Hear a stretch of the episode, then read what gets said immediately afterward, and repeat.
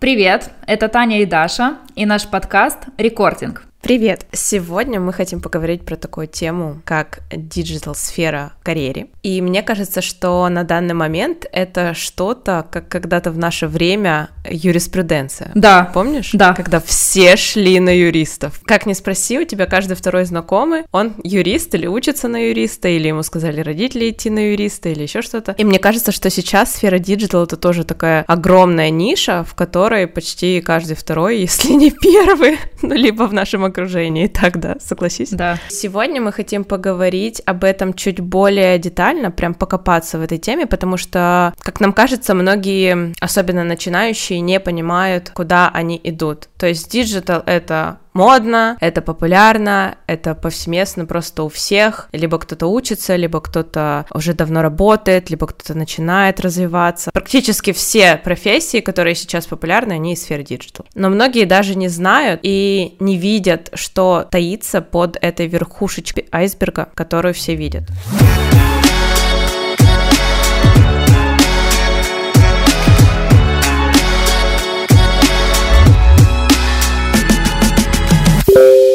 Давай начнем с того, как мы попали в сферу диджитал. Расскажи свою историю. Я пришла в диджитал в 2020 году, в конце 2020 года, после того, как э, завершила карьеру, тогда мне казалось, что завершила, а, на ютубе. Я долгое время работала ведущей на ютубе. Грянул карантин, локдаун, у нас закрылись все студии, было невозможно работать. Мне предложили работать дома, снимать, монтировать. Э, это просто такая подводка, собственно, как я пришла потом в таргет. И я поняла, что это невозможно, и, в принципе, мне уже проект был не настолько интересен, как раньше. И я решила, что самое время уходить. И уже тогда, перед этим окончательным решением, я думала о том, чтобы получить серьезную э, профессию с твердым скиллом, потому что мое предыдущее какое-то обучение, которое позволяло бы мне работать и там условно какие-то деньги зарабатывать, это диплом после университета, диплом историка-политолога. Больше я нигде там до 2020 года курсами, профессиями не обучалась. Ведущей я работала, потому что у меня хорошо получалось, мне не нужно было, никто не требовал, чтобы я заканчивала курсы и прочее, прочее. И, кстати, я работала в SMM немного, но это был больше контент-редактор. Тогда еще было модно вести большие паблики во ВКонтакте.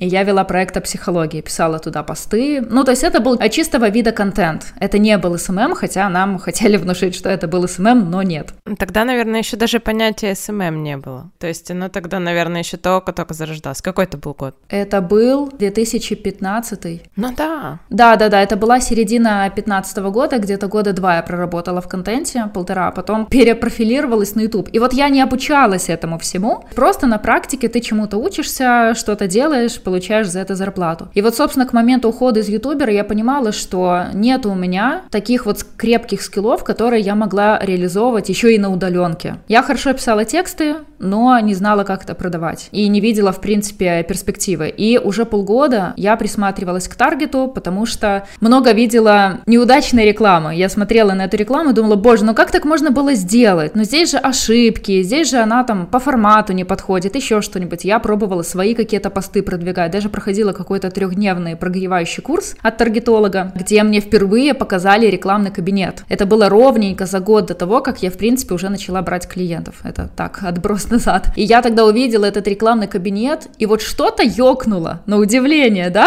Кого-то возбуждает рекламный кабинет Facebook. Но я не увидела там для себя э, каких-то сложностей. Меня он не испугал. Меня как-то привлекло, что им можно управлять, можно влиять на метрики. Но это был такой вот еще момент попробовать. Летом 2020 года я занялась ресерчем школ, а, чтобы посмотреть, где можно обучиться. Я не рассматривала варианты обучения у блогеров, прости господи, у каких-нибудь э, экспертов. Я понимала, что если я иду в серьезку, в другую серьезную нормальную профессию, я точно пойду в какую-то школу. И вот я выбирала, металась между скиллбоксом боксом и нетологией. Это единственный момент, в котором я жалею о своем образовании в контексте нынешней позиции, потому что сейчас, зная о том, что в Украине есть таргеториум, и он супер крутой, я жалею о том, что не пошла туда. Я просто тогда не знала про эту школу, как-то Skillbox и нетология с кейсами их выпускников были больше у меня на виду. И вот я выбрала нетологию, училась там полгода, у нас были вебинары там по два-три раза в неделю, живые по два-два с половиной часа. Это было сложно, честно. У меня были такие домашки, над которыми я рыдала, но у меня ни разу не было мысли, чтобы вообще бросить. Я понимала, что я доучусь, и это было дорогое, кстати, образование. В меня вложился муж. Я отбила, кстати, цену этого образования, наверное, за 2-2,5 месяца. Как-то внутри себя чувствовала и знала, что я точно отобью это образование. И я защищала дипломную работу. У меня был реальный клиент. Писала большую дипломную работу, и у меня диплом гособразца. Конечно, сейчас этим не хвастаются, потому что это российский университет, но я шла в эту профессию настолько серьезно, что выбирала себе школу, в которой я буду учиться, в которой у меня будет диплом прям таргетолога. Он нигде ни разу не понадобился, никто у меня ни разу его не спросил, но я шла в эту профессию очень серьезно.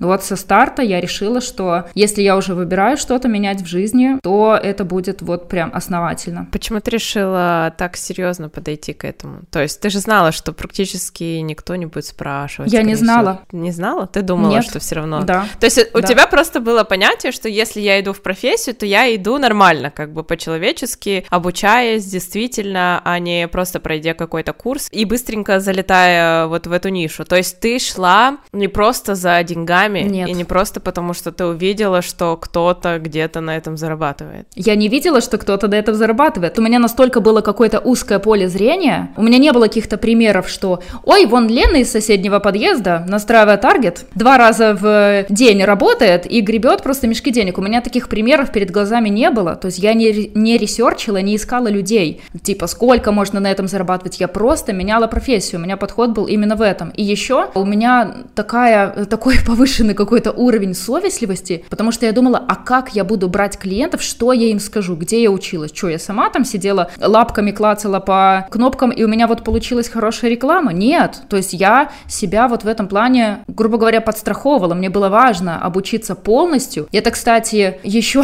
такой момент, сейчас невозможно это уже, наверное, представить, потому что я училась настраивать рекламу во всех возможных платформах. ВКонтакте, в Одноклассниках, мы учили Яндекс Метрику. Ну, то есть, понятно, это все сейчас уже ни черта не актуально, но мне было важно, что я умею, что я хотя бы раз полноценную рекламную кампанию в этих платформах настраивала. Ты по нынешнее время работала таргетологом. Да, э, я до сих пор веду несколько постоянных проектов, и у меня еще был опыт работы таргетологом в компании, но мы об этом уже рассказывали в нашем э, первом эпизоде про увольнение. Если вы пропустили, послушайте его обязательно. Поэтому я могу сказать, что у меня такой за два с половиной года обширный опыт получился и как фрилансер, который начинал вообще с нуля, и как э, человек, наемный сотрудник в компании. Планируешь ли ты оставаться в этой сфере? Да, я хочу как минимум поддерживать э, свой навык, потому что я вижу, что конкретно эта профессия может действительно выручать, когда происходит вообще в мире что-то вообще невозможное. То есть это классный такой и скилл, и профессия, которая позволит тебе зарабатывать. Боже, ну я сейчас скажу, как эти все продающие курсы из любой точки мира и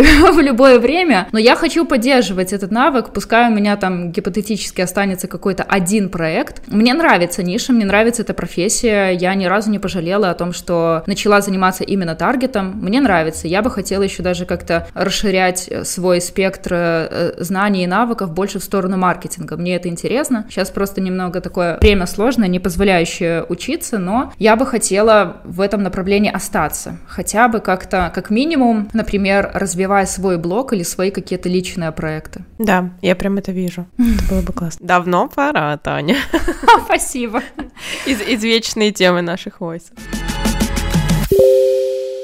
Теперь у меня вопрос к тебе. Я помню, что ты говорила, ты в SMM уже больше шести лет, правильно? Сейчас я скажу тебе, с какого я года в SMM. А, С 2017. Прилично. До этого, естественно, я вела YouTube, я работала на радио, вела паблики разные, всякое Мгм. такое по мелочи. Ну, то есть оно как бы уже двигалось в этом направлении, вела разные блоги. ЖЖ. У меня был не ЖЖ, у меня был Blogspot, понимаешь?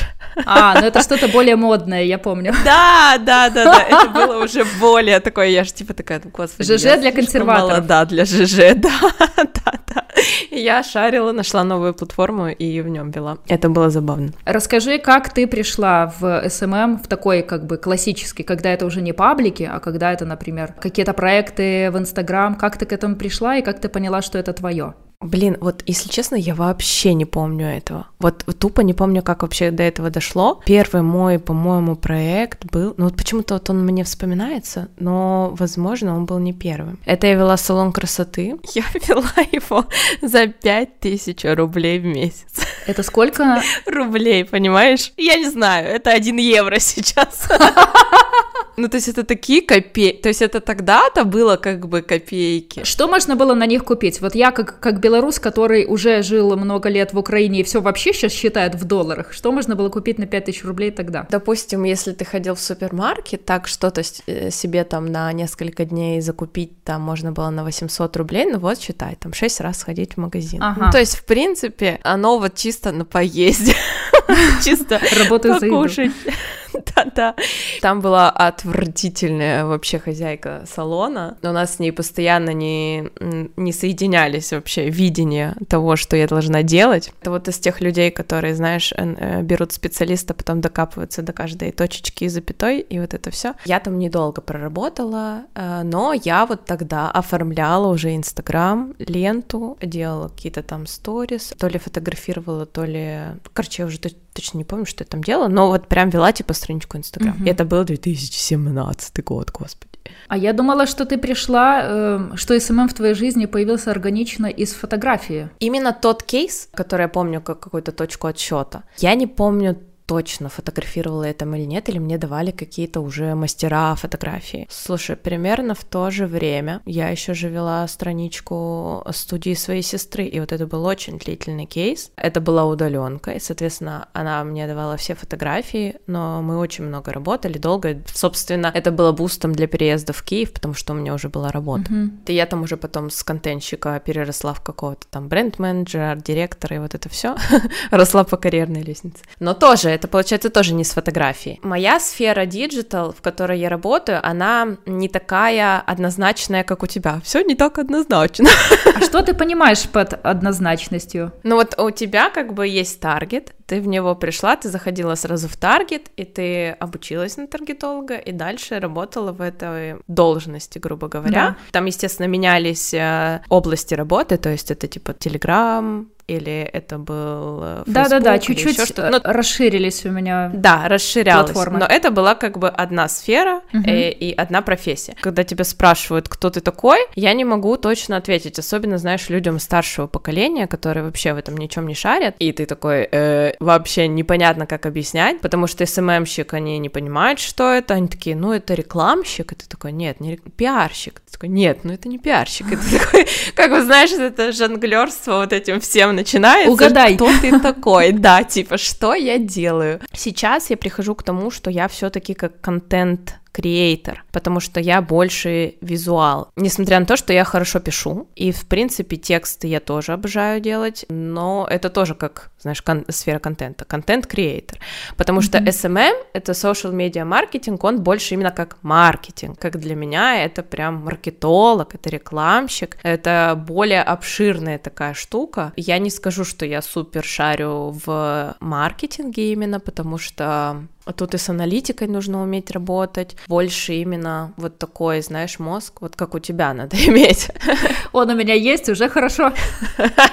Ты должен анализировать, ты должен уметь работать со статистикой, ты должен прощупывать все эти боли, то, что нужно заказчику, то, что нужно целевой аудитории. И вот это все, оно как бы, знаешь, более комплексное, более обширное. Да, я согласна, что я создаю контент, основываясь на запросе, на целевой аудитории, на потребностях бренда, но все равно я такой больше визуальщик. Ты визуальщик, но ты при этом визуальщик, который умеет очень круто доносить tone of voice брендов, проектов. Есть на рынке сейчас, я вот подхожу к тому вопросу насущному, наверное, mm-hmm. вокруг которого и будет строиться весь наш эпизод сегодня, что на рынке сейчас полно разноплановых специалистов с разными там сильными сторонами, но есть просто визуальщики, которые просто делают красивую картинку. Сейчас это уже, ну вот в Украине украинском диджитал точно не работает. Угу. Картинка должна не только быть красивой, она должна продавать, она должна нести позиционирование какое-то определенное. А есть люди, которые заканчивают там условные блогерские курсы за неделю, просто э, находят пару приложений, которые им дают хорошие, интересные, прикольные шрифты, клепают сторис, постят их, и они считают себя SMM-специалистами. Что я просто визуальщик, ты себя сильно так не принижай, потому что ты сильный визуальщик, плюс человек, который умеет очень хорошо доносить э, мысли. И я думаю, что сейчас все, если нас слушают э,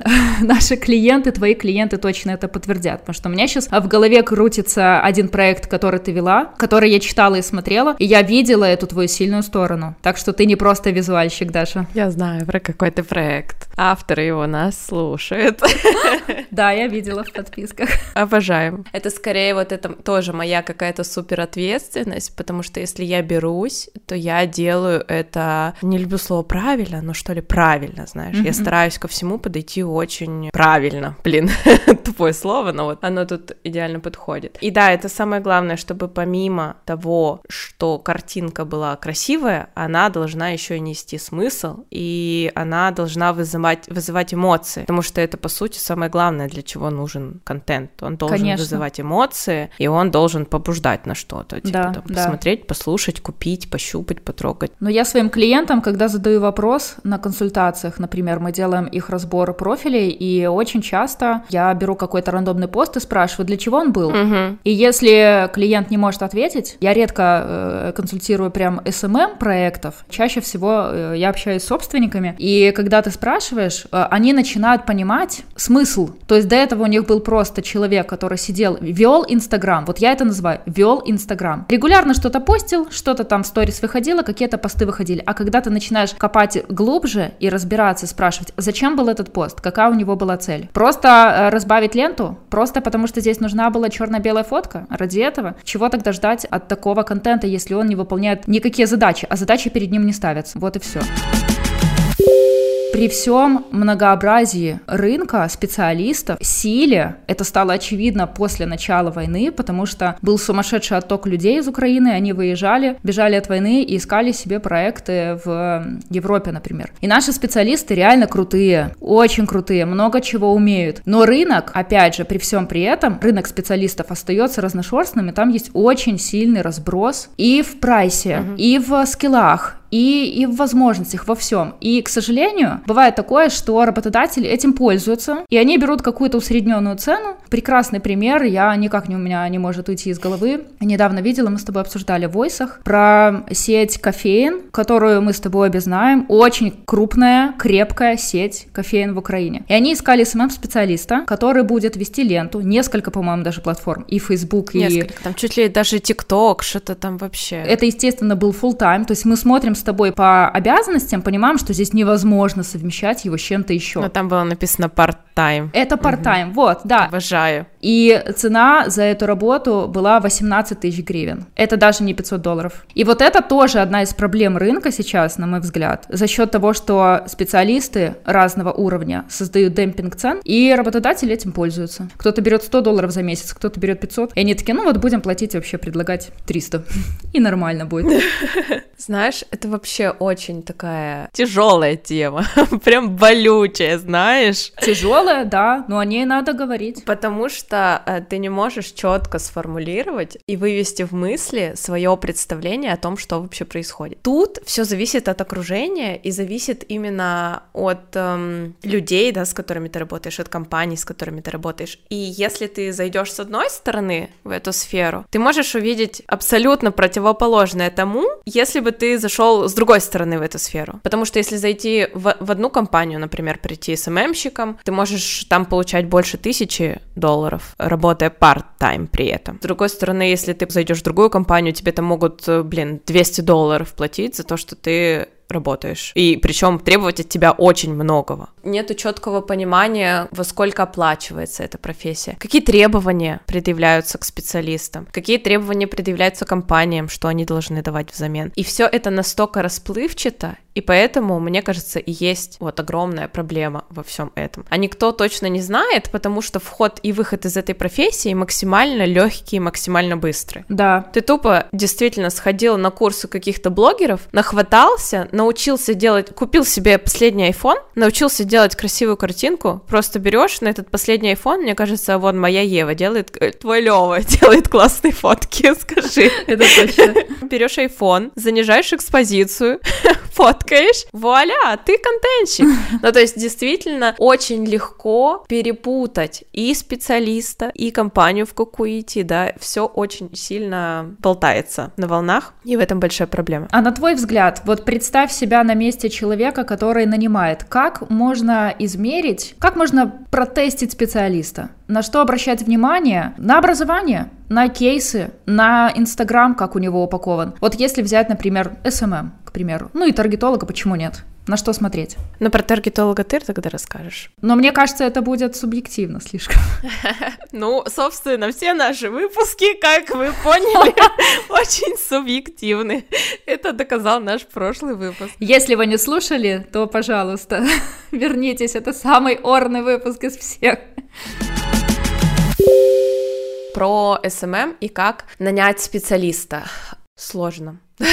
Ну, во-первых, Э, нужно понять, кто тебе нужен. Действительно понять, что нужно компании. То есть тебе нужен человек, которому ты просто делегируешь создание картинок. Все зависит же еще от бренда. Какому-то бренду нужны ежедневные сторис, ежедневный контент. Какому-то бренду вообще я считаю, что нужен там пару раз в неделю просто появляться в Инстаграме, и это будет работать. Какому-то бренду нужно очень сильно показывать создателей. Какому-то бренду еще что-то. И вот все зависит от бренда. Поэтому в самом начале нужно понять, что вам вообще надо, какой вам нужен специалист, что должно входить в его обязанности, трезво оценить, что вы можете дать ему взамен. Потому что если вы ищете классного специалиста, то он ищет классные условия. Вот вы ищете клевого спеца и при этом предлагаете ему типа там 15 тысяч гривен в месяц, условно, у вас там не спортзал, и вы не можете дать ему э, безлимитную карту на посещение спортзала или еще что-то такое. Очевидно, навряд ли к вам придет уважающий себя специалист, который четко понимает, что ему нужно, который ценит себя, свое время, свой опыт, свои умения. Нет, выставляя цену и условия, вы уже сильно отсеиваете людей. И это тоже нужно понять, потому что многие ставят условно 10 тысяч гривен зарплату и ждут, когда к нему сейчас прилетят самые классные вообще спецы, и все ему будут делать клево. Ну нет, такого не будет. Ну, в остальном, это, естественно, образование было бы классно спросить. Я говорю о своем образовании как о моем плюсе. Но у меня не, не маркетинговое образование, но при этом я, получается, педагог-художник.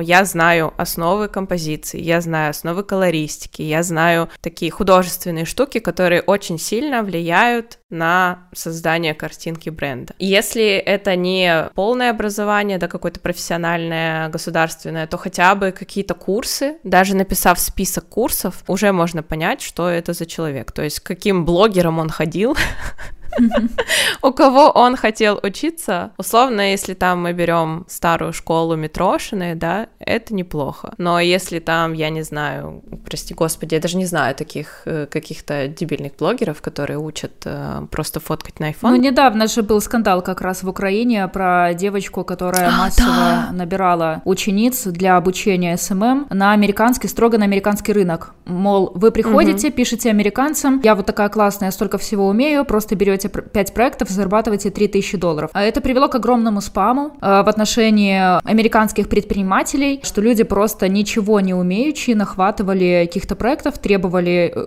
чек гораздо выше украинского. Ну, у них же есть деньги, это же американцы, господи, у них там все классно. Я и не запоминала, как ее зовут, но много где в каналах, посвященных маркетингу, блогерам и так далее, я встречала отсылки к этой девушке. Она потом еще заколабилась с одним э, медийным мужчиной, мужчиной, они вместе стали парить эту дичь, и там эти обучения чуть ли не, ну, максимум, наверное, на месяц. Просто штамповали, выпускали. Люди, которые его пытались проходить, жаловались потом, писали, что заплатили деньги, ничему по факту не научились. Почему я об этом вспомнила? Потому что она сама в своем обучении сказала, она сама писала о том, что я вот вела пару проектов, мне заказчица давала тексты, я, честно, даже не понимала, о чем там, просто фигачила в сторис и все. Это к вопросу блогерских обучений. А у нее учатся люди, ты ты представляешь? У нее учатся люди, и потом идут продавать свои услуги и брать за эти услуги деньги. То есть вот тут вот такой апдейт скорее для не основателей брендов, а для специалистов, что, пожалуйста, относитесь к обучению как-то более серьезно, что ли, потому что сейчас, ну, обучение у больших блогеров стоит дешево, потому что им нужно набрать кучу-кучу людей, за очень маленькие деньги. Такое не работает. Давайте все поймем уже, что базе, которую они дают, э, можно научиться и самому. Протирать камеру перед фоткой. Ну, блин, серьезно? А есть еще блогеры, которые учат этому. Спасибо большое, а то мы за 7 лет не поняли этого.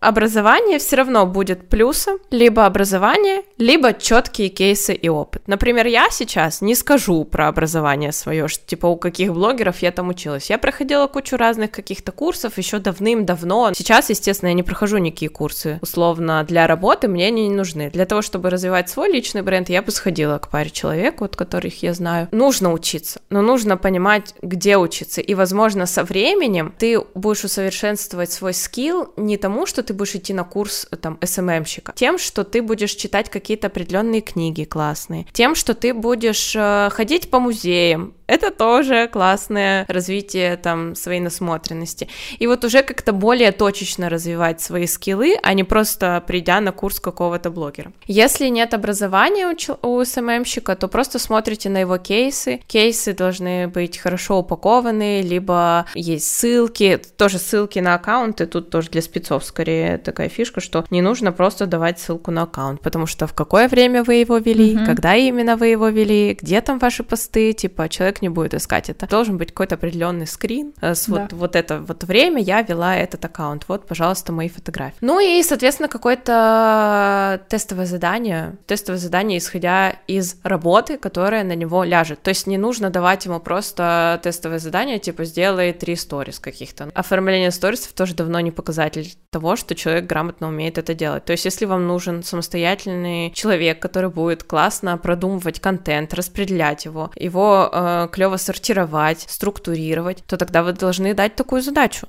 чтобы он это сделал. И в целом просто по общению, мне кажется, будет понятно. Это все очень сложно. Опять же, да, недавно я уходила с компании, с которой, вот это к эпизоду про увольнение, есть такие моменты, когда ты уходишь не потому, что что-то не так, потому что какие-то красные флаги или еще что-то, а потому что просто пришло время. Ты там вырос, или тебе какие-то жизненные обстоятельства не позволяют больше оставаться в этой компании, тебе нужно ее сменить. И вот был у меня такой кейс, что я ушла просто потому, что пришло время. Я лично столкнулась с тем, тем, как искали нового специалиста, и это реально действительно очень тяжело. Очень тяжело, потому что идет очень много пыли в глаза хм. от специалистов, которые не являются какими-то классными. Как мне написала основательница бренда, что очень тяжело найти человека со вкусом. Многие научились вести сторис, научились их оформлять, знают базу того, что выложить пост в этот день, нужно еще какие-то сторис на эту же тему выложить или еще что-то. Знают основы даже маркетинга, возможно, но при этом у них нет вкуса, и они не могут это все классно классно оформить, красиво, и чтобы это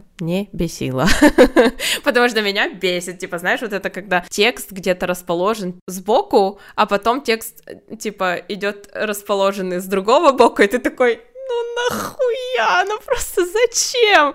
Упрости, пожалуйста.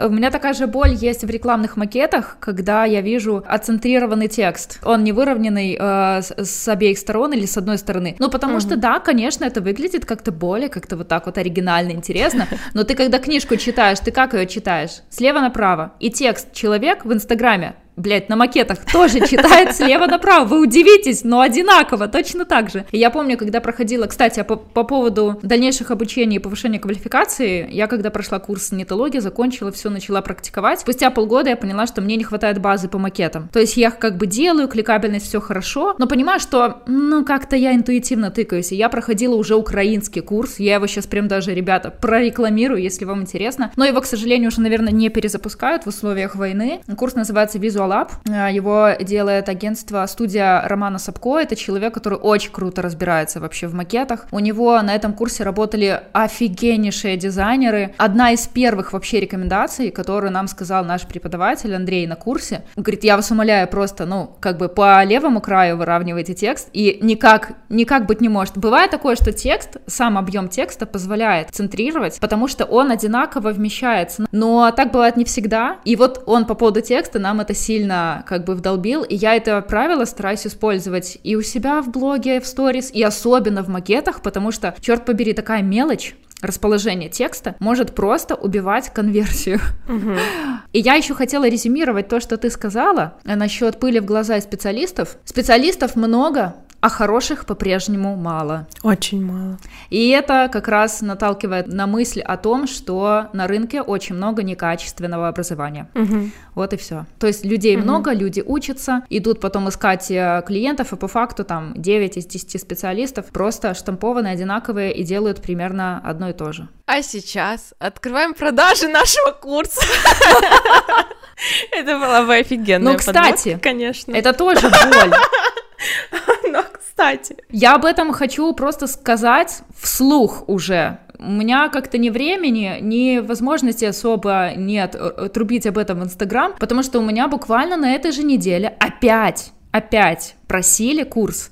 Чтобы вы понимали, я считаю и считала год назад и два года назад, что я никакого права не имею обучать людей профессии таргетолог. У меня есть опыт, у меня есть кейсы, у меня есть куча клиентов, но я не имею права учить людей, потому что профессию нужно получать в специализированной школе. И я делала как раз отсылку, девочка писала в директе, она спрашивала, когда курс? Я говорю, да никогда. Я говорю, если я что-то буду делать такое вот в категории инфопродуктов, это будут какие-то точечные наставничества, и это максимум. Я как практикующий специалист все равно не такого уровня специалист, как, например, какой-нибудь официальный партнер Facebook, Павел Антонов, сооснователь Таргеториума, он официальный партнер Facebook. У такого человека нужно учиться рекламе, а не у Тани Добриян, извините. Я, конечно, о себе как о специалисте хорошего мнения, но я не возьму на себя никогда такую ответственность, чтобы учить людей и выпускать их с профессии в этот мир. Извините.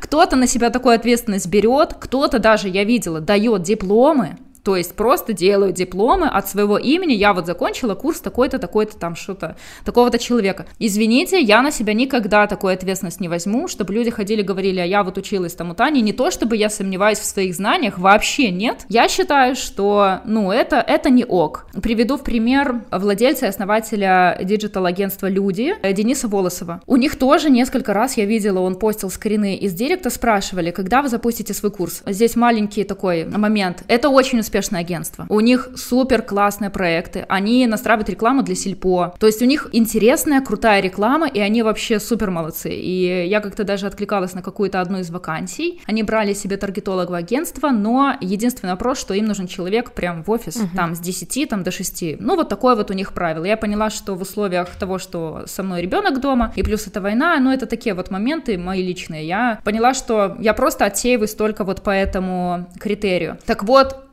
он супер опытный чувак, и как управленец, и как человек э, в маркетинге, в рекламе, он сказал, мы не будем делать курсы, мы готовы взять э, человека, джуна, и его подтянуть, но делать полномасштабные курсы какие-то мы не будем. И вот эта позиция мне очень сильно откликается и импонирует. Поэтому Какие нахрен курсы? Ребята, угомонитесь. Перестаньте искать легких путей. Вот я пойду сейчас к Тане, обучусь к таргету. Просто идите в нормальную школу, получайте образование. Но просто для меня это боль. На меня есть люди, которые прям давят уже несколько лет. Таня, курс, Таня, курс. Я понимаю. Да мне не нужен этот курс, ребята. Я не хочу это делать. Я тебя очень понимаю. Все такие думают, что это такой комплимент охренительный. Да, это приятно, но, ребята, это скорее давление, чем комплимент. Здесь бы как раз хотелось сказать, что очень круто, когда каждый занимается тем, что должен. Что должен, да. Здесь немного, конечно, такое советское что-то, типа, знаешь, где родился, там и пригодился. Ну, вот что-то из этого, из этой оперы. Но, блин, здесь оно идеально подходит, потому что это влияние блогеров, понимаешь? Вот это, что, типа, когда у них есть аудитория... Сто процентов. Или они такие, М, я там классно фоткаю, классно веду свой блог, создам курс по СММу. Но, блядь, вести свой блог это не равно быть СММщиком. Вообще не равно. Подмена понятий очень сильная. Поэтому все привыкли, что вот если блогер и что-то он там умеет делать, то давай создавай свой курс. И тут тоже, ну, Таня, так, такой классный специалист, так классно настраивает таргет, все, научи меня тоже. Блин, нет, так не работает. Идите в школу и обучайтесь. Таня, расскажи все-таки, как нанять классного специалиста, таргетолога, как понять, что Я думала, ты сейчас скажешь, как запустить курс по таргету, думаю, я тебя просто убью через экран. Окей, поговорим про то, как нанять хорошего таргетолога. Мне кажется, с таргетологами проще, потому что у нас есть, в нашей нише есть четкие метрики, которые ты можешь показать. И очень часто в прошлом году, когда я искала работу в компании, у меня запрашивали скрины из рекламных кабинетов. И это абсолютно нормальная вообще история, потому что стоит перед тобой задача. Например, нужна лидогенерация на обучение. Ты потом скринишь, собственно, свою работу за какой-то отрезок времени, и там все прекрасно видно. Сколько стоят эти лиды, какие макеты ты делаешь, какая кликабельность. В моей нише как раз-таки все легче, потому что мы сильно завязаны, таргетологи сильно завязаны на цифрах. И здесь есть еще одна блядская проблема. Я даже не буду тут подбирать слова вообще. Я видела очень много кейсов. Некоторые меня бустили, и некоторые меня так мотивировали, потому что я смотрю, ого, ого, вот вы, ребята, можете, конечно. Очень много факторов, конечно, будет зависеть от бизнеса, от предпринимателей, насколько они вообще, насколько вся маркетинговая воронка правильная, насколько она классно работает. Как обрабатывают заявки менеджера по продажам. То есть много моментов,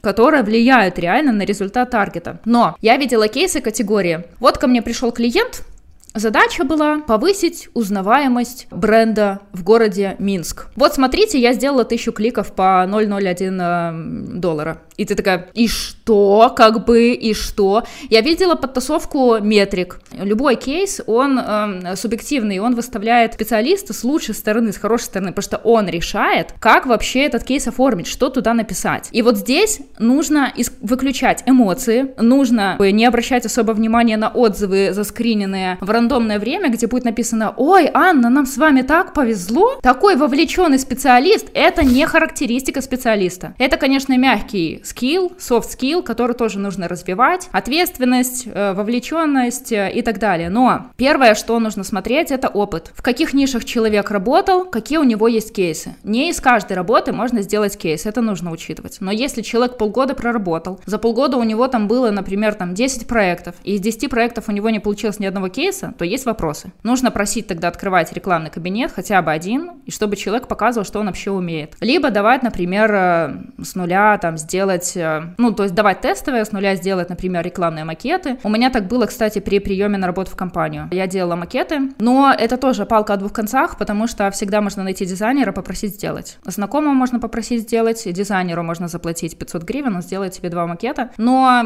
потом же это все в работе вскроется, ты же не будешь из зарплаты постоянно отсыпать денег дизайнеру, чтобы закрывали вот эту вот работу. То есть здесь надо смотреть, э, как вообще человек логично говорит, потому что у меня были такие технические технические собеседования. У меня спрашивали метрики, что они означают, как я их использовала и так далее. То есть, если человек реально ориентируется, он будет уверенно отвечать на ваши вопросы и не будет лить воду, как студент на экзамене. А второй момент — это кейсы. Нет у специалиста кейсов, ну, я понимаю, что есть начинающие, и там они берут э, первый проект, откуда у них кейсы, грубо говоря. Но кейс можно сделать из своего блога. Вы просто берете, настраиваете рекламу на себя, делаете хорошие подписки с недорогим подписчиком, и потом показываете. Я новый специалист, только прихожу в нишу, я тренировался на своем инстаграме, вот такие у меня результаты получились. Это уже может быть вашим первым кейсом. Вот и все. Таня, придумала тебе новый чек-лист. Нужно чек-лист э, по набору таргетолога, типа на какие метрики смотреть. Потому что вот если бы я нанимала вдруг таргетолога себе бы в компанию, угу. мне бы твой ответ ничем не помог.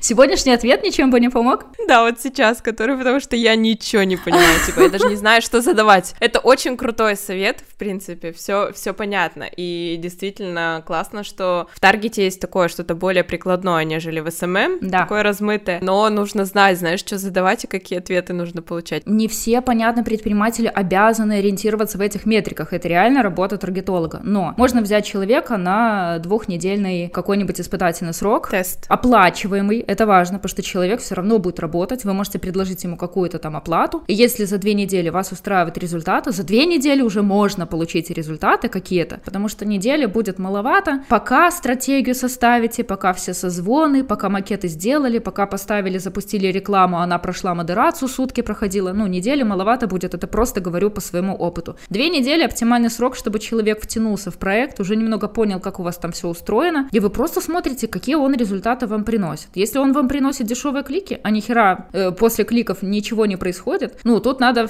быть, во-первых, уверенным в том, что у тебя в проекте все налажено и работает. Потому что если у вас там шквал переходов в ваш профиль, люди оставляют комментарии под товарами, спрашивают, а сколько стоит это платье, а сколько стоит эта юбка, а ваш менеджер по продажам три дня не заходил в инсту, то самым лучшим таргетологом не будет продаж. Mm-hmm. Потому что людям должен кто-то продавать. Если у вас в целом настроена эта система, то проверить э, таргетолога в работе достаточно легко. Оговорить эти условия. Вот две недели мы работаем, потом решаем. И, кстати, тоже такой момент, психологическая такая немножко уловка, когда я устраивалась в компанию, мне сказали, что кроме меня а, пробуются еще два таргетолога. И это сильно на меня повлияло. Я, в принципе, работаю ответственно с любым проектом. Но зная, что мне в затылок дышит еще два специалиста, меня это, кстати, поддергивало так. И потом, когда уже выбрали меня, я, во-первых, себе это, так сказать, напоминаю периодически, когда у меня упадки самооценки, я такая, а вот, ну, где-то же, кстати, вот из трех специалистов выбрали меня, значит, ну, я молодец, я шарю. Есть у вас эти специалисты, которые тестируются дополнительно или нет, можно человеку так сказать, пускай он знает, выбирают э, не, не просто в формате «да», «нет», а выбирают из нескольких. Но это может сработать и в обратную. Да-да-да, вот со мной бы это сработало бы в обратную. Специалист очень крутой, он знает себе цену, и ему важно, вот, например, определиться с проектом за неделю. Он скажет, да, я не буду тратить тут две недели на то, чтобы тут э, выиграть этот тендер.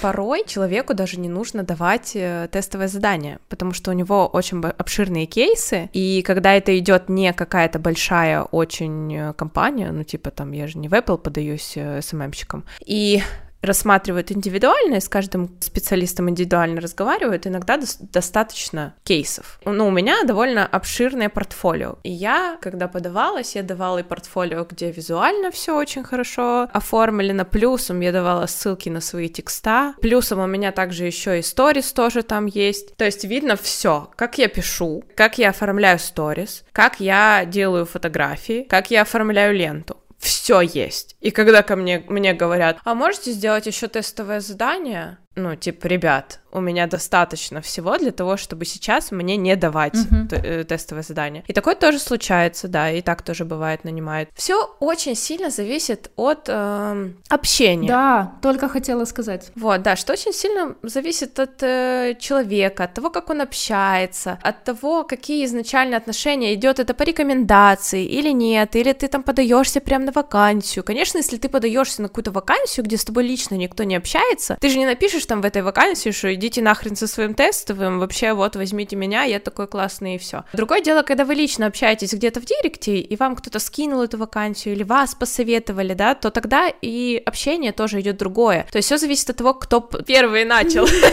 кто первый начал общение. То есть если мне пишут, что типа, Даша, мне вас посоветовали, то я и, естественно, жду какого-то более, что ли, снисходительного и уважительного обращения ко мне. Мне недавно девушка написала, что типа, вот, мне вас посоветовали, предлагаю созвониться тогда-то, тогда-то, вот тогда-то, тогда-то. Прям время. И я такая думаю, блин, чувиха, а типа, а что надо вообще? Потому что то, что мне сказали, что ей нужно, и то, что ей нужно было, оно немного не совпадало. И я говорю, а что именно нужно вообще? И она такая, ну вот я поэтому вам предлагаю созвониться. И тон, ну, считывался. Как бы я в терапии, меня не обманешь.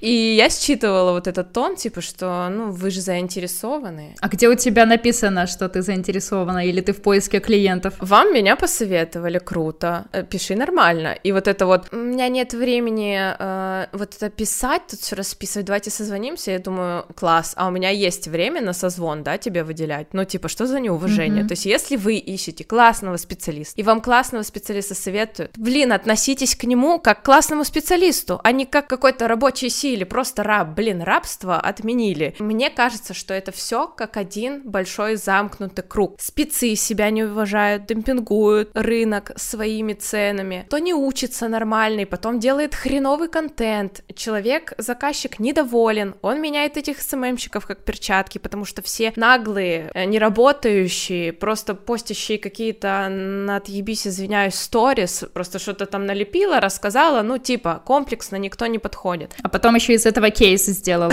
Да, да, точно. Вот это все влияет на восприятие основателей брендов, и они, соответственно, точно так же и относятся к специалистам, и в дальнейшем, когда они ищут новых специалистов, они уже априори озлоблены, недовольны и думают, ну, блин, господи, сейчас опять этих студентов искать, которые хрен что нормально сделают. Это замкнутый круг. Да, и это да. все нужно разрывать. Опять же скажу, что оно начало, начало двигаться, ну, и либо у меня такое окружение. Я работала в очень классных компаниях, как, где тебе доверяют, где тебе дают контент и не мониторят каждую твою крапинку. Понимаешь, что ты спец, тебе доверили. И к тебе отношение как к нормальному полноценному сотруднику, как к эксперту, как к профи. Классных спецов, они есть сейчас они начали появляться, и даже скажу больше, что классные спецы, они в основном все между собой как-то связаны, они не чувствуют между собой конкуренции, все друг, друг, с, друг да, с другом да. общаются. Наконец, СММщик перестает быть какой-то каким-то серым кардиналом, которого никто не видит, который там что-то сидит у себя в коморочке, фоткает и типа выкладывает. То есть э, показывают лица СММщиков, они все общаются, и чаще даже один СММщик ведет несколько плюс-минус похожих брендов, и они как бы все между собой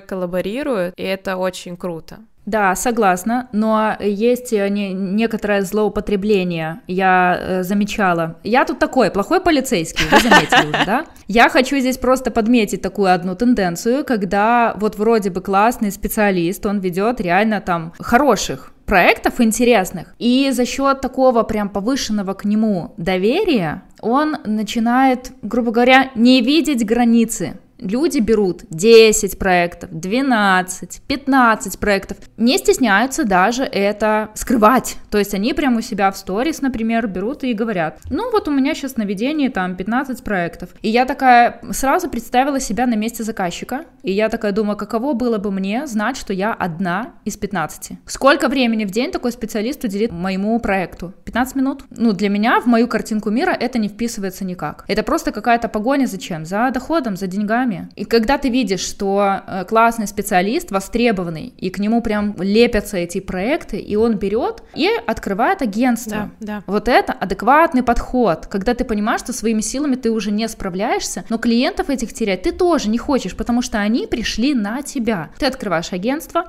и работаешь как полноценное агентство полного цикла. Все, берешь и делаешь там эту рекламу, SMM, маркетинг и так далее. Вот это здоровый путь, а не я не смогу ни, ни от чего отказаться, я возьму все всех, кто ко мне просился, я буду спать по два часа в сутки, ну так извините, а в чем, какая, в чем продуктивность, в чем производительность вообще при таком темпе? Ну я, извините, не верю в такое. Еще я хотела добавить, что потом ты узнаешь, что этот человек берет за настройку рекламы, там, извините, 150 долларов, умножьте на 15 проектов, он получает хорошие деньги. Но, собственно, эти 150 долларов он также и будет отрабатывать. Сколько взял, так и сделал. Это просто вероятный путь. Я не говорю, что так делают все, точно не все. Случается и такое. Поэтому здесь, э, подбирая себе специалиста, специалиста нужно учитывать. Понятно, что вы не будете спрашивать на собеседовании, а сколько проектов вы еще ведете? Ой, так не надо делать, не, ну не надо, не надо. Не надо так делать, это неправильно, но есть компании, которые хотят чтобы ты работал только с ними и готовы за это платить. Вот, это другое дело. Да. Другое дело. Был да. у меня один кейс, когда мне сказали... В целом, э, у меня были классные компании, которые не покушались на мою другую личную жизнь и рабочую, и не было у них такой наглости, которые там мониторили или еще что-то, где я еще работаю. Ну, то есть, типа, мое дело. Может, я по ночам работаю, мне нужны деньги там для лечения. Но у меня тоже не было, кстати. Собираю на мозг на новый. Мало ли, что я там делаю, никого не интересовало. Но был один кейс, когда мне сказали, что в нашем городе я не хочу, чтобы ты вела или фотографировала еще какие-то заведения, но я готов за это доплатить. Э, есть какое-то ограничение и есть компенсация этого ограничения. И я уверена, что если бы мне предложили еще какую-то работу в конкурентно способном заведении, то я бы отказалась, но сказала об этом первому работодателю. Да. Тут очень многое зависит от совести, да, от того, готов ли человек там, да, жертвовать каким-то качеством работы, работы с этими проектами, набирая там их 15 штук. Опять же, мне хочется подумать, почему так? Снова это демпинг, во-первых, потому что мало платят. Да. То есть, согласись, если бы у этого человека была возможность устроиться в одну компанию и зарабатывать там те же деньги, те же полторы там тысячи долларов, скорее всего, этот человек бы не начал бы работать в 15 компаниях. Мы к этому приходим. То есть был тоже период э, вот этого дурацкого ебошинга, когда ты такой, так, ну, у меня были моменты, они были еще в Киеве, когда я одновременно работала на шести проектах, там, на семи, и это был трэш. Ну, я на шести работала тоже, шесть. 6, я помню для себя, что я поняла, 6 это край. Больше я ни физически не вывожу, не могу качественно уделять времени. И мне было проще повысить прайс и вести, например, качественно, но 4. Вот. Мы, кстати, об этом говорили, что если вдруг у вас приходят к вам новые клиенты, и они не заканчиваются, их там уже 10, и вы уже не можете их вести, да, уже даже с нанятым дополнительно помощником, вы не можете их нормально, качественно вести, значит, проблема в прайсе. Просто поднимайте. Слишком доступный прайс, поэтому и люди, люди приходят и идут идут и все. Поднимайте цену, и просто отсеются эти люди. Про цену это тоже отдельная, конечно, вообще отдельная тема к вопросу тому, что о, не стыдно вот ему брать тысячу долларов за один проект, когда я беру 200, ну, типа, тут вопрос скорее уже не к нему, а к тебе. Ну, да. И у меня тоже был такой э, момент, когда я просто не могла отказываться от проектов. Вот они приходили, и ты такой, ну, блин, ну, интересно. То есть это было даже, знаешь, не ради денег. Да, То есть понимаю. тебе просто интересно, тебе предлагают кейс, и ты такой, блин, да они клевые, вот я могу там такое сделать, я могу там так классно сделать, что это будет вообще кайф, а и люди-то какие, какие классные, какие интересные, ты просто такой, да блин, ну не могу, уже и взять не могу, и отказаться тоже не могу, и ты вот это набираешь, набираешь, набираешь, потом не есть, не спать уже не можешь, потому что у тебя этих клиентов выше крыши. И я вот с этим запросом приходила к психологу, ну, мне помогли, откопали, из-за чего это, почему это, что за азарт я чувствую, и что я пытаюсь этим азартом перекрыть. Вот такой темп, и не умение отказывать и вот э, набирание всего, ты не можешь одинаково фигачить там два месяца, три месяца подряд, спать по часу и просто жрать ведрами кофе. Это просто рано или поздно приведет Конечно. к выгоранию. И во всем да. должна быть мера и в количестве, и в качестве. В качестве вообще, как бы, ну, я вообще в этом плане, конечно, максималист, я всегда стараюсь делать вообще по максимуму из того, что я могу, из того, что есть. Из говна и палок даже приходилось иногда делать рекламу с, с бюджетом минус 50 долларов. Но это тоже опыт, тут просто надо смотреть максимально прагматично на всю ситуацию, картину в целом сейчас на состояние мая 2023 года. Digital и конкретно SMM — это легко? Ну, блин, ты же знаешь, что слово «легко» — это, типа, понятие субъективное. Ну, хорошо. SMM э, сейчас — это э, уровень э, котиков в ленте? Я поняла, к чему ты ведешь. Конечно же, нет. И мне хочется, чтобы все, наконец, начали так относиться. К таргету, знаешь, есть какое-то еще такое уважение, но, может быть, опять же, я отталкиваюсь от себя. Таргет воспринимается как какая-то более такая точная, серьезная наука с, метриками, с показаниями, с, с чем-то таким, с аналитикой, с цифрами. То есть это более осязаемая такая вещь, которая приносит конкретные результаты. SMM — это такое очень-очень размытое понятие. Очень многие SMM-щики не знают, что им нужно делать. Очень многие нанимающие не знают, что нужно дать вообще. Это опять же к тому, что SMM-щик часто и швец, и жнец на дуде и грец, абсолютно все делает. Но, слава богу, это эра эра тоже проходит, и уже, например, директ не отдают СММщикам, потому что да. это абсолютно отдельная история. Да.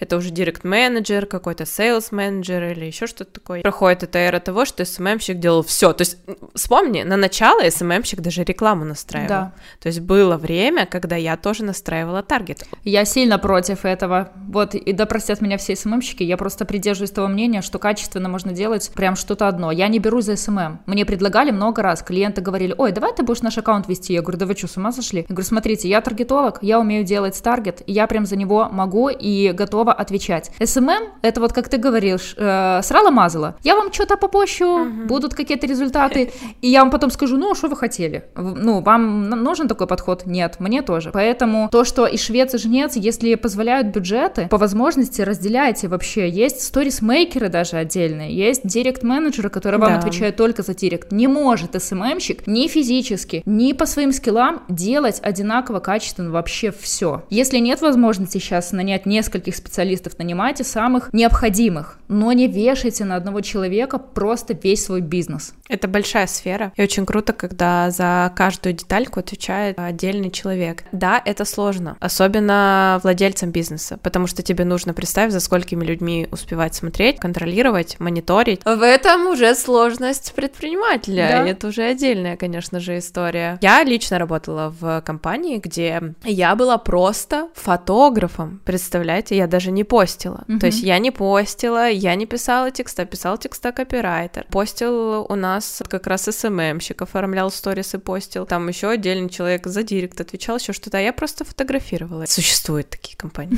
они есть. Но возвращаясь к вопросу твоему, конечно же, очень жаль, что есть такое ощущение, что сейчас все прут в диджитал, не понимая вообще, что это такое, что нужно делать, что это не просто постить картинки, и все думают, что ну вот я сейчас наберу также 10 проектов, с каждого там по соточке долларов буду получать, нет, не должен столько получать специалист. И буду, типа, все у меня будет прекрасно, буду зарабатывать деньги. Изучайте, больше смотрите, больше копайтесь себе, что вы хотите. Мы не говорим про то, что не надо, типа, идти вообще в сферу диджитал, она такая страшная, и стрёмная, и ужасная, и вот там и владельцы тебя, короче, демпингуют, и, и коллеги тебя демпингуют, и все все все вокруг такое страшное, ужасное. Нет, но просто давайте, блин, быть более ответственными. Даже к вопросу человечности к вопросу софт-скиллов, да, к вопросу тому, если у тебя совесть, вот это все. Если работать, работать качественно. Если что-то делать, что ты не умеешь, учись, ходи на консультации. Мы не говорим про то, что там тебе нужно заканчивать 50 курсов,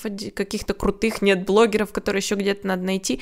Ходи на консультации. Mm-hmm. Просто приди к своему коллеге и спроси, блин, вот ты такие классные проекты ведешь. Можно спросить, что ты делаешь? Как... Расскажи о своих фишках, еще что-то. В компании моей сестры, у нее студия э, интуитивного искусства, у них есть классный СММщик, и при этом они периодически со мной устраивают э, какие-то сессии, мы созваниваемся, и они спрашивают меня какие-то вопросы, спрашивают по поводу идей, еще чего-то. Настолько подход э, идет комплексный, что, ну, казалось бы, у них есть СММщик, пусть она там сама что-то там делает, что там сама ворочается в этом всем, ну, ищет э, покупает себе курсы, консультации, еще что-то. Нет. Она, как основатель, как владелец бизнеса, берет и устраивает сессии со мной, потому что она заинтересована в том, чтобы ее СММщик развивался, угу. и чтобы ее бизнес тоже развивался. Круто. Это круто, когда каждый подходит ответственно. То есть представь, если бы каждый владелец подходил ответственно, еще и каждый СММщик, О, таргетолог тоже подходили мир. ответственно к этому всему. Это просто, это было бы круто. Но вот я согласна, что невозможно всегда на ровно идти, невозможно всегда всегда учиться, невозможно всегда делать крутой контент. И у меня были такие моменты, когда я просто был контент, вот просто потому что нужно что-то выложить, и ты такой, так, нужно придумать что-то легенькое, там, это не было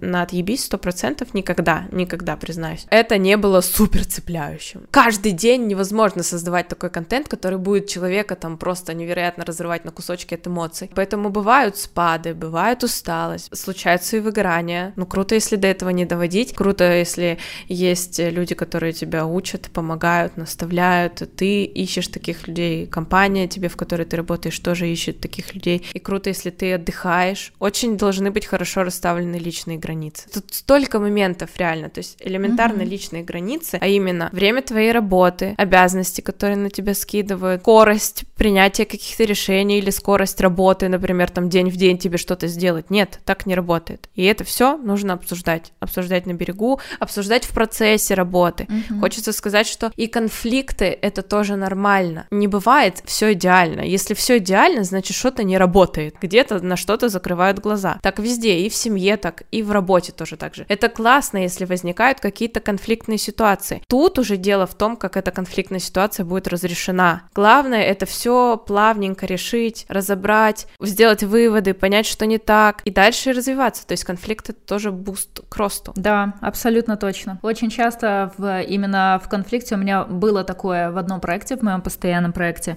Так совпало, что еще и в мой день рождения, когда нас случилась конфликтная ситуация в чате. Это меня, честно, толкнуло в яму. Находясь на дне этой ямы, я поняла, что ну вот я устала. Наверное, я переработала уже с клиентами, полтора года я работала с клиентами, я давно хотела попробовать поработать в компании. Именно в тот э, день, когда случился этот конфликт, я увидела свою проблему, увидела свою усталость, от фрилансерских проектов, и я поняла, что, ну вот сейчас этап, когда я хочу попробоваться в компанию. И я два месяца упорно рассылала резюме, прям уже целенаправленно, потому что до этого я только сотрясала воздух. Я хочу в компанию, я хочу в компанию. И именно после той конфликтной ситуации я поняла, что вот, я бы хотела попробоваться в компанию. И все. Любой конфликт, как мы говорили в контексте увольнения, э, любое увольнение — это масса возможностей, любой уход — это масса возможностей. Любой конфликт тоже намного открывает глаза. Поэтому бояться их не стоит, но если вы, конечно, конечно, в конфликтах каждый день свой рабочий находитесь, то переслушайте наш эпизод про увольнение. Вот именно сейчас меня это осенило, что я думаю, почему диджитал-сфера настолько неоднозначна, да, как бы мы не любили это слово за последнее время. Чтобы стать врачом или хотя бы айтишником, там, строителем, да, тебе нужно такой путь пройти, тебе нужно отучиться, тебе нужно напрактиковаться, только тебе нужно, у тебя такой путь перед этой профессией огромный, вот это вот промежуток входа uh-huh. в эту профессию настолько большой, что когда ты туда приходишь, ты уже знаешь, что ты делаешь. Тут же с диджитал оно немного проще, то есть ты туда прям ныряешь, ты такой, о, захотел, пшк, вскакиваешь. Да, просто такой запрыгиваешь, а там уже внутри в этом пузыре диджитала ты такой, о, туда отскочил, сюда отскочил, был СММщиком, стал таргетологом, оттуда пошел туда, сюда, и вылетаешь ты оттуда так же быстро. Да. Ты там в этом пузыречке попрыгал, побегал, поплавал, такой что-то заебало. Закрыл все проекты, сказал, я ухожу, до свидания, все, и пошел дальше на тестировщика. Кстати, вот, хотела провести параллель тоже с IT. Я практически полгода э, занималась э, продвижением э, образования в нише IT, и я поняла прикол, почему вот IT такая же популярная ниша, если не популярнее, потому что она привлекает своими зарплатами, такая же популярная, как диджитал. Но порог входа в IT достаточно высокий. Вот мы даже продавали обучение, обучение на full stack разработчиков компании, в которой я работала, длится 9 месяцев и стоит достаточно много денег. Плюс в IT достаточно четкая вилка зарплат. Вот есть Джун, есть middle, есть senior. Mm-hmm. И вот внутри каждой, каждого этого подразделения, соответствующего твоему опыту, есть вилка зарплат. Здесь все четко и понятно. И хотя мы, как маркетологи, как таргетологи, продаем это как, что в IT может работать каждый, но путь в эту профессию достаточно длинный. Ты понимаешь, что ты не посидишь вечерком, месяц курсики какие-то посмотришь и пойдешь себе брать клиентов. Ни хера так не работает. Плюс давайте э, учитывать еще сторону найма. Это HR и компании, которые которые нанимают. Тут не получится пустить пыль в глаза и рассказать, ну, я умею сторис оформлять и так далее. Я, конечно, не знаю э, техники найма э, IT-специалистов, но я предполагаю, что там все на порядок серьезней. Вот, собственно, именно из-за этого, из-за того, что так сложилось, что в диджитал все такое размытое, ты можешь прийти туда вообще с каким-то абсолютно противоположным образованием, месяц переучиться, и вот я уже диджитал-специалист. Из-за всех этих факторов ниша страдает, но ниша крутая, и если вы подходите к этому со всей своей совестью, и ответственностью у вас там будут не побоюсь этого слова, пиздатые результаты в пиздатых проектах. Поэтому я тут уже э, буду сводить это все к какому-то выводу. Я хотела сказать, что не стоит бояться диджитал, это гарантированно точно. Место там найдется каждому, и проекты находятся. Я не встречала таких людей, которые пришли в диджитал и не смогли найти себе проекты, полгода маялись, никого не нашли. Это, наверное, нужно быть вообще немым, слепым, ни с кем не общаться, социопатом сидеть дома. Тогда не будет проектов. Даже во время войны Работы много. Да, работы много. Даже во время войны, во время блокаутов я видела, какой есть спрос у бизнеса на классных диджитал-специалистов, причем абсолютно разных. SMM-специалисты, копирайтеры, фотографы, таргетологи, сторисмейкеры. И эта ниша постоянно развивается, в ней появляются какие-то подразделения. Отдельно ищут уже людей, которые ведут тикток аккаунты, делают отдельно рилсы. То есть она постоянно дробится и нишуется. И в каждой из этих ниш вы можете состояться. Тут важно просто услышать себя, что вам больше интересно, а не идти в СММщики, как мы когда-то все повально шли в юристов. Так что прислушивайтесь к себе, это, наверное, главный месседж всего нашего подкаста. В принципе, про что бы мы ни рассказывали, мы всегда подводим к тому, что слушать нужно себя. Ну а если не получается, то идите в терапию. Идеально, идеально. То есть, если вы не можете найти себя, терапевт вам поможет. Либо коуч. Кстати, да, рабочие коучи. Почему-то да. мы про это забываем. Но опять же, помним про то, что себя порой не нужно искать, нужно просто пробовать, нужно искать свои пути какие-то интересные, еще что-то такое. Это просто путь. У карьеры нет конечной точки. Потому что неизвестно, кем ты станешь через год, как поменяется сфера, что случится с нашим миром, появится какая-то новая профессия. Не пытайтесь взять ответственность э, за это решение, такую огромную ответственность за это решение на себя сейчас, что вы принимаете решение до конца своих дней быть СММщиком. Нет, относитесь к этому проще. Главное, пробуйте, но при этом не обманывайте себя, свою совесть, будьте ответственны и слушайте себя. Так же, как мы пробуем с этим подкастом, потому что для нас обеих это супер новая ниша. И, кстати, через пару дней будет ровно месяц, как существует рекординг. Наверное, будет сейчас уместно попросить вас поддержать нас на всех платформах, где вы нас слушаете. В Apple подкастах, в Spotify, в YouTube, комменты, лайки, все приветствуется. Можете с нами спорить, можете вообще делать что угодно. Мы открыты к любому фидбэку. Оставайтесь с нами на связи. Следующий эпизод по традиции выйдет в субботу, рано утром, под ваш утренний кофе. Спасибо за то, что вы слушаете нас, за то, что пишете свои отзывы, свои истории. Мы действительно все читаем, и это очень бустит э, к новым темам, и мы не боимся с вами разговаривать, мы не боимся открываться. Посмотрите, на какие темы, господи, мы общаемся. Это, вообще. Знаете ли, не с каждым человеком поговоришь на такую Да. Так что спасибо вам большое. Вот прямо сейчас э, говорю это и представляю всех э, людей, которые там на нас подписываются, которые пишут, отвечают. Вот абсолютно всех хочется обнимать и сказать спасибо. Услышимся в следующих выпусках. Пока-пока. Еще раз спасибо. Спасибо. Пока-пока.